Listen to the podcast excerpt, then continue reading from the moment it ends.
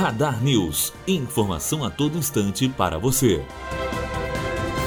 O governo do Rio publicou no dia passado, no Diário Oficial, o decreto que estabelece a programação orçamentária e financeira do Estado do Rio de Janeiro para 2019.